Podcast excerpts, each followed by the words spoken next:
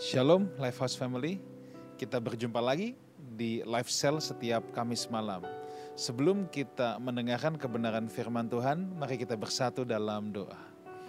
Bapa berbicaralah kepada setiap kami pribadi lepas pribadi, kami nantikan apa yang menjadi isi hati Bapa dilepaskan di tengah-tengah kami. Urapi hambamu, Pastor Beni yang sebentar akan menyampaikan kebenaran firman-Mu. Dalam nama Tuhan Yesus kami berdoa. Amin. Oke, tanpa panjang lebar saya undang seorang hamba Tuhan yang saya hormati, seorang sahabat, Pastor Beni Syawarjaya. Silakan. Thank you, Pastor Wigan. Shalom, Lifehouse Family. Kita berjumpa kembali pada kesempatan ini. Tema kita pada saat ini adalah kamu berharga di mata Tuhan. Bapak Ibu Saudara, sebagai orang Kristen, tentu kita tidak asing dengan kalimat ini. Seringkali kita mendengar orang atau kita sendiri berkata kepada sahabat, kepada teman yang sedang bermasalah, kita berkata, "Kamu berharga di mata Tuhan." Mengapa kamu berharga? Ya, kita berkata kita anak Tuhan. Lalu kita istimewa, kita dilindungi, kita berbadan sehat, kita diberkati, materi berlimpah, keluarga bahagia, ekonomi baik, dan lain sebagainya. Tentu kita bersyukur kepada Tuhan karena semua hal di atas tadi. Yes, kita berharga. Tapi apakah letak berharganya kita terletak pada hal-hal itu saja? Ini yang akan saya ajak kita sama-sama merenungkan. Sebab tidak perlu jadi Kristen, diberkati orang lain juga bisa, agama lain juga bisa. Diberi badan sehat, diberi ekonomi baik, orang tidak beragama Kristen juga banyak. Lalu mengapa kita disebut berharga di mata Tuhan? Bapak Ibu Saudara, kita berharga di mata Tuhan karena kemuliaan Allah yang hilang karena dosa yang dilakukan oleh Adam dan Hawa. Boleh dikenakan kembali kepada kita. Jadi kemuliaan Allah yang hilang itu kembali boleh kita kenakan atau Tuhan berikan kembali. Peluang ini Tuhan berikan kepada kita supaya kita menjadi sepikiran atau serupa dengan Allah. Inilah letak berharganya kita. Itulah sebabnya anugerah keselamatan tidak boleh kita pandang sederhana. Sebab banyak orang berpikir keselamatan itu sekedar menjadi orang beragama Kristen. Masuk agama Kristen dibaptis lalu sudah. Bapak Ibu Saudara sesungguhnya keselamatan itu adalah salah satu peristiwa terbesar yang pernah ada di atas muka bumi ini untuk mengubah masa depan penduduk di atas muka bumi ini. Keselamatan merupakan salah satu peristiwa terbesar yang pernah ada di atas muka bumi ini untuk mengubah nasib kekal penduduk yang ada di atas muka bumi ini. Nah, mari kita kembali ke maksud dan tujuan Tuhan menciptakan manusia. Kita buka kejadian 1 ayat 26 dan 27. Kita baca pelan-pelan Bapak Ibu ya. Berfirmanlah Allah, kejadian 1 ayat 26 baiklah kita menjadikan manusia menurut gambar dan rupa kita. Supaya mereka berkuasa atas ikan-ikan di laut dan burung-burung di, udara dan atas ternak dan atas seluruh bumi dan atas segala binatang melata yang merayap di bumi. Itu ayat 26. Ayat 27, maka Allah menciptakan manusia itu menurut gambarnya. Menurut gambar Allah diciptakannya dia laki-laki dan perempuan diciptakannya mereka. Bapak Ibu Saudara, kalau saya melontarkan satu pertanyaan, lebih tepat yang mana? Manusia diciptakan menurut gambar dan rupa Allah atau manusia diciptakan menurut gambar Allah? Ini dua hal yang berbeda Bapak Ibu Saudara. Tetapi menjadi sebuah hal yang tidak asing kita sering mendengar orang berkata manusia adalah makhluk segambar dan serupa. Tapi mari kita teliti. Tadi kita lihat di ayat 26 kejadian pasal 1 itu planning, perencanaan, belum produksi, belum pelaksanaan. dalam planning, dalam perencanaan Allah berkata, marilah kita menjadikan manusia menurut gambar dan rupa. Yes, waktu planning. Tapi mari kita lihat apa yang terjadi waktu pelaksanaan di ayat 27, waktu produksi. Maka Allah menciptakan manusia menurut gambarnya, rupa sudah tidak ada. Jadi sebenarnya manusia ini makhluk segambar serupa atau segambar. Yang lebih tepat adalah makhluk segambar. Jadi Tuhan tidak menciptakan manusia serupa dengan dirinya. Tetapi Tuhan menciptakan manusia segambar keserupaan dengan diri Allah itu menjadi tanggung jawab setiap orang.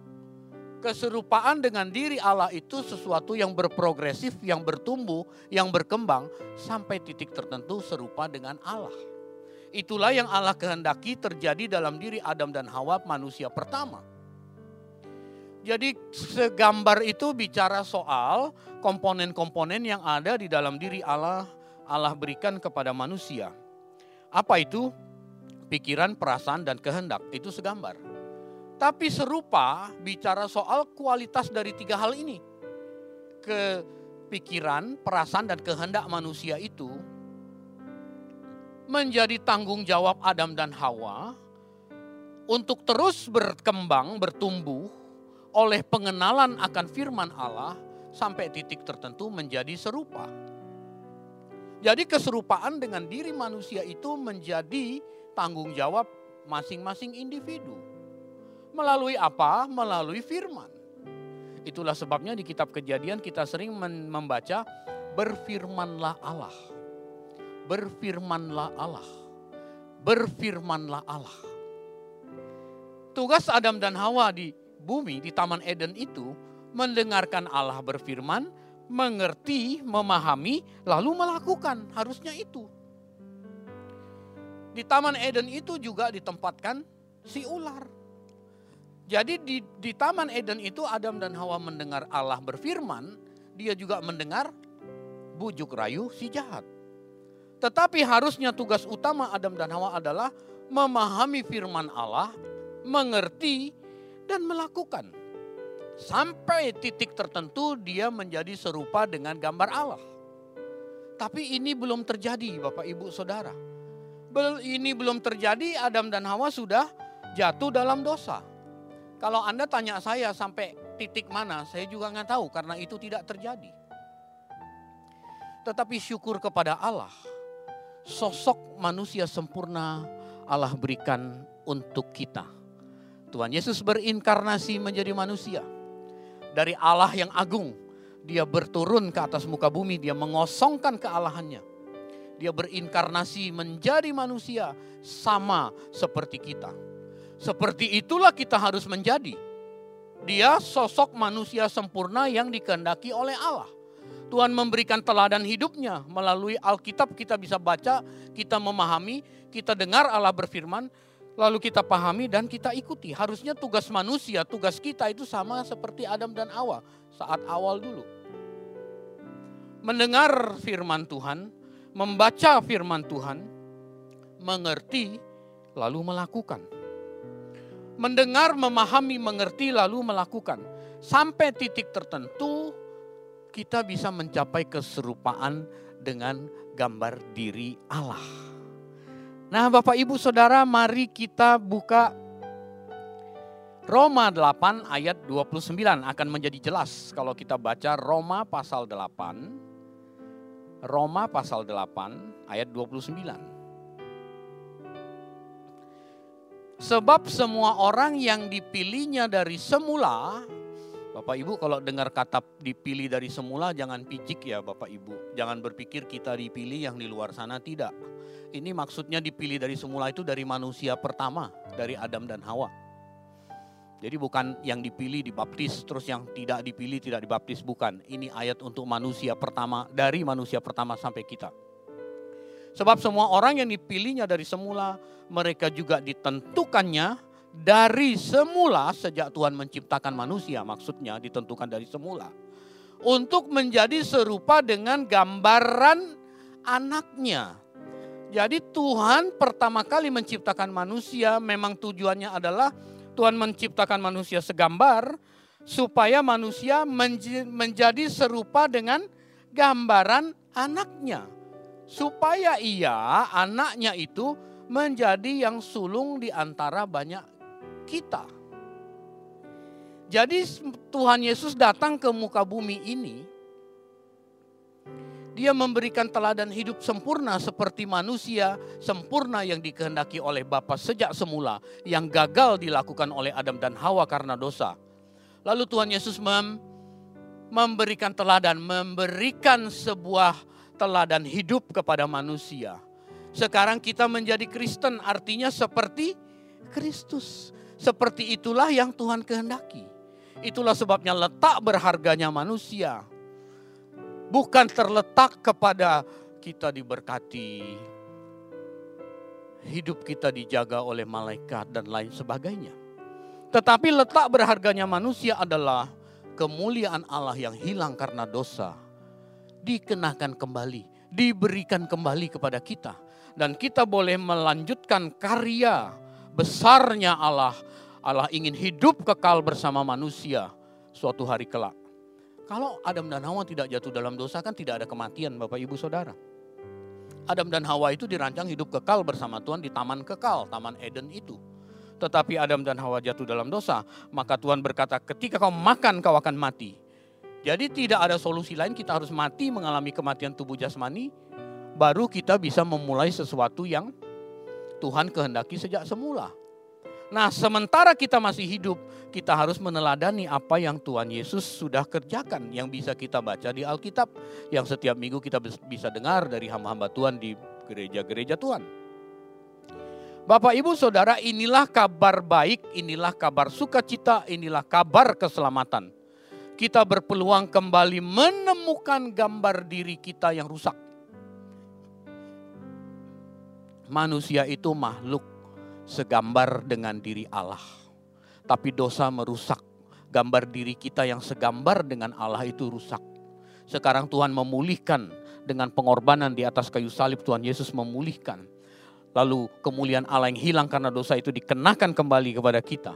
Dan kita berpeluang untuk meneruskan apa yang rusak oleh dosa, yaitu tidak mencapai keserupaan dengan gambar anaknya. Sekarang betapa berharganya hidup kita. Kita berpeluang untuk menjadi serupa dengan gambar gambar anaknya, gambar Allah yang rusak karena dosa. Bapak, Ibu, Saudara, kalau pemulihan gambar diri bicara soal yang tadinya main judi lalu udah nggak main judi bertobat, yang selingkuh tidak selingkuh lagi bertobat, yang minder karena karena fisiknya kurang sempurna di, di, diberitakan Injil lalu jadi tidak minder. Kalau pemulihan gambar diri hanya sampai di situ, agama lain juga punya. Tentu apa keunggulan kekristenan? Justru keunggulan kita adalah gambar diri Allah yang rusak dalam diri kita karena dosa dipulihkan kembali dan kita beroleh kesempatan untuk mencapai keserupaan dengan gambar diri Allah itu. Nah, Bapak Ibu Saudara, bagaimana langkah menjadi kembali berharga? Tentu tidak ada jalan lain, langkah awal adalah meresponi karya keselamatan yang dikerjakan oleh Tuhan Yesus di atas kayu salib. Tanpa ini tidak mungkin gambar diri manusia yang rusak itu bisa dikembalikan. Lalu kita menjadi berharga di mana Tuhan seperti sejak semula Tuhan merancang. Tidak mungkin bisa. Jadi langkah awalnya adalah meresponi karya keselamatan yang Tuhan Yesus kerjakan di atas kayu salib atau menjadi orang percaya. Ini saya tidak sedang berbicara soal menjadi orang beragama Kristen Bapak Ibu, tapi menjadi orang percaya. Menjadi pribadi yang baik secara moral umum dulu, baru kita bisa menjadi serupa dengan gambaran anaknya itu. Kalau moral umum saja sudah anjlok, bagaimana bisa menjadi serupa? dengan gambar anaknya itu. Jadi kita harus langkah kedua itu adalah menjadi manusia atau pribadi yang baik secara moral umum. Kayak apa itu Pak? Jujur, santun, kerja keras, bertanggung jawab terhadap terhadap diri sendiri, tidak ceroboh,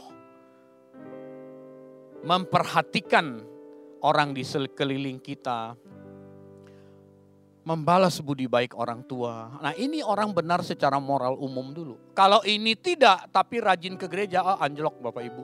Nggak bisa ini dulu. Satu kali ada seorang kaya datang kepada Tuhan di Matius 19 ayat 16 sampai 26.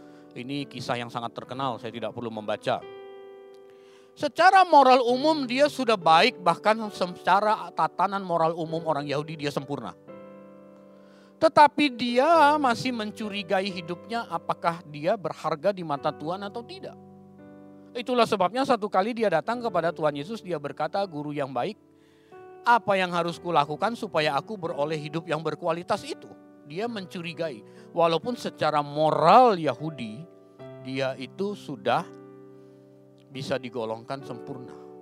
Itu pun dia mencurigai dirinya, apakah dia masih beroleh hidup yang berkualitas itu atau tidak. Tuhan menjawab, lakukan semua hukum Taurat. Dia berkata, sejak masa mudaku sudah kulakukan semua. Kurang apa itu coba? Sepuluh perintah Allah dia lakukan. Dia tidak pernah tidak menghormati orang tuanya. Dia tidak pernah mengingini barang orang lain. Wah, jangan-jangan ini orang lebih baik dari kita, Bapak Ibu Saudara. Semua itu sudah kulakukan sejak masa mudaku. Apakah Tuhan berkata kamu bohong? Tidak. Tapi Tuhan menatap dia dengan penuh belas kasihan. Tuhan berkata, betul kamu mau hidup yang berkualitas itu? Betul kamu mau sungguh-sungguh menjadi berharga di mata Tuhan? Jual segala milikmu, bagikan kepada orang miskin, datang kemari ikut aku. Orang ini lemes. Sebab kalau Alkitab bahasa Indonesia berkata banyaklah hartanya dia lemes. Sebenarnya lebih tepat adalah besarlah ikatan dia dengan harta dunia yang dia miliki. Kalau soal banyak harta relatif. Di pedalaman di kampung orang punya satu miliar udah kaya raya. Tapi di Jakarta 10 miliar belum. Apalagi di Amerika. Jadi kalau banyak harta itu relatif. Sebenarnya lebih tepat orang ini mengikat dirinya dengan harta yang dia miliki begitu kuat sehingga dia tidak mampu melepaskan ikatan itu, maka dia pergi dengan lemas. Karena dia mendengar Tuhan berkata, jual segala milikmu, bagikan kepada orang miskin, datang kemari ikut aku. Bapak ibu saudara, Tuhan tidak mengatakan hal ini kepada Sakius. Ketika Sakius berkata, aku mau ikut engkau. Sakius dijamah oleh firman Tuhan. Tuhan juga tidak mengatakan hal ini kepada Paulus dalam perjalanan ke kota Damsik. Jadi bagian ini saya berandai-andai, Bapak Ibu boleh percaya, boleh tidak. Seandainya betul orang ini pulang ke rumah lalu dia jual, jangan-jangan apa yang Tuhan teriak kepada Abraham berlaku untuk orang ini. Stop, Abraham, aku menguji engkau. Jangan-jangan, tapi ini boleh percaya, boleh tidak. Sebab jelas Tuhan tidak Tuhan tidak berkata tidak boleh punya harta, tapi jangan ikat dirimu dengan harta dunia itu. Bapak Ibu Saudara, sering kali orang diparkir di sini. Seringkali orang itu ya, secara keseluruhan dia baik. Kita dapat lihat dari buah-buah hidupnya. Finansialnya baik, dia tidak berbuat jahat, track recordnya benar, dia jujur di kantor, keluarganya tidak berantakan, hari depannya juga baik, anak-anaknya terdidik baik. Mungkin juga dia beragama Kristen dan jadi pendeta seperti saya. Tapi ketika Tuhan berkata, "Jangan terikat dengan harta dunia," banyak orang tidak mampu. Banyak orang tidak bersedia. Tidak bersedia diubah menjadi manusia unggul. Tidak bersedia melepaskan diri dari segala ikatan. Lukas 14 ayat 33 berkata, Tuhan Yesus sendiri yang berkata, kalau kamu tidak melepaskan dirimu dari segala milik, kamu tidak bisa jadi muridku. Jadi Bapak Ibu Saudara ini juga kita jangan salah memahami. Kalau gitu kita harus jadi gembel dong Pak. Mau jadi pendeta berarti kita harus jual semua yang kita punya terus jadi murid Tuhan. Enggak begitu Bapak Ibu Saudara. Konsep Tuhan Yesus ngomong begini adalah konsep orang Yahudi. Menjadi murid seorang rabi, seorang murid itu harus meninggalkan rumah dan orang tuanya dia masuk ke bed midras atau madrasah sekarang ini. Masuk ke padepokan, masuk ke asrama. Jadi dia tidak boleh punya ikatan dengan barang-barang yang ada di di rumahnya atau orang tuanya atau siapa pun supaya dia bisa fokus dimuridkan belajar kebenaran firman. Itu konsep Tuhan Yesus ngomong. Jadi Tuhan Yesus tidaklah ingin kita itu jadi gembel enggak Bapak Ibu. Tetapi kalau kita mau menjadi murid Tuhan, memperoleh kebenaran yang benar, kita itu enggak boleh punya ikatan dengan apalagi ikatan dengan dosa. Ikatan dengan harta dunia, ikatan dengan manusia, ikatan dengan apa pun harus kita kesampingkan, tidak boleh terikat. Lalu kita fokus menjadi murid. Kita fokus dimuridkan oleh Tuhan Yesus. Itulah sebabnya kita harus melepaskan diri kita dari ikatan apa pun. Baru kita bisa mendengar firman yang murni. Baru kita bisa dimuridkan oleh Tuhan. Lah jadi langkah berikutnya adalah kita harus tidak terikat dengan apa pun dan siapa pun. Bapak Ibu Saudara, Tuhan tidak men-setting kita menjadi manusia berharga hanya karena kita beragama Kristen. Ini saya ulangi ya Bapak Ibu ya. Tuhan itu tidak men-setting kita menjadi manusia berharga hanya karena kita beragama Kristen. Tetapi Tuhan sejak awal men-setting manusia menjadi manusia berharga karena Tuhan ingin manusia itu sepikiran dan seperasaan dengan dirinya. Atau serupa dengan gambar anaknya Roma 829 tadi yang kita baca Bapak Ibu. Jadi Tuhan men-setting manusia berharga supaya manusia itu mencapai keserupaan dengan gambar dirinya. Nah, untuk dapat sepikiran dan seperasaan dengan Tuhan atau serupa dengan gambar anaknya itu, manusia harus tidak boleh punya ikatan dengan apa pun dan dengan siapa pun. Ikatan dengan dosa, apalagi nggak boleh. Ikatan dengan barang-barang tertentu, tidak boleh. Ikatan dengan hobi, boleh punya hobi pak, boleh. Tapi tidak boleh terikat melebihi Tuhan apalagi terikat dengan harta dunia. Sama sekali tidak boleh. Kalau orang terikat dengan harta dunia, dia akan merasa aman kalau dia punya nilai atau jumlah uang tertentu. Dia merasa hidupnya terjamin. Itu orang yang punya ikatan dengan harta dunia. Nah sekarang kita mengikat diri kita dengan Tuhan. Kita belajar jadi orang benar. Toh kita hidup di dunia ini tidak lama. Semua kita pasti akan mati. Bapak ibu saudara tentu kita ingin mencapai atau ingin menjadi manusia yang benar-benar berharga di mata Tuhan. Untuk itu kita harus bersedia tidak terikat dengan apa pun. Di mana pun Anda berada, kalau Anda belum menjadi murid Tuhan Yesus, kalau Anda belum menjadi Kristen, beri dirimu menjadi Kristen. Saya tidak menawarkan Anda masuk agama Kristen, tapi hiduplah seperti Kristus hidup. Baca bukunya, di mana Pak bukunya Alkitab tidak ada di buku lain. Jadi Bapak Ibu Saudara, letak keunggulan kita, letak keberhargaan manusia, letak keberharganya orang percaya bukan terletak pada berapa banyak harta yang sudah kita kumpulkan. Letak berharganya orang Kristen tidak terletak pada berapa banyak gelar atau pangkat yang sudah kita raih sekolah tinggi. Letak berharganya kita bukan terletak kepada manusia lahiriah yang kita tampilkan entah Anda sebagai laki-laki cakep, perempuan cantik itu sama sekali tidak diukur dari situ. Syukur kalau Anda cakep, syukur kalau Anda cantik, toh lebih baik daripada jelek. Itu jelas. Tetapi letak berharganya bukan di situ. Letak berharganya orang percaya bukan pada seberapa besar atau seberapa megah rumah yang Anda miliki. Sama sekali bukan.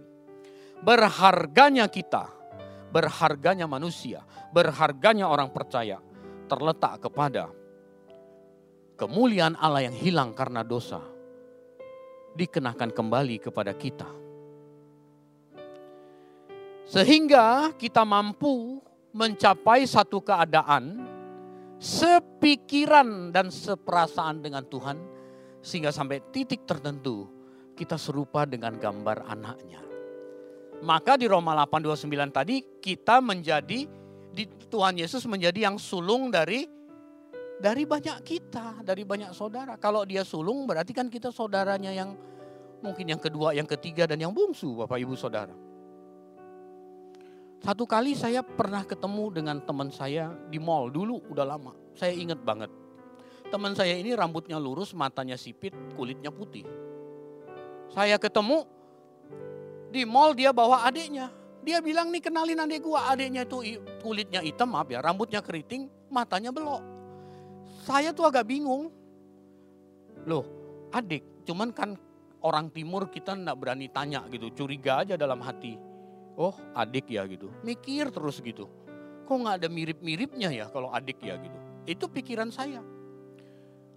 Nah Bapak Ibu Saudara kalau tadi Roma 829 berkata Tuhan Yesus sulung dari kita. Yuk kita temukan dalam diri kita di mana letak miripnya kita dengan dia.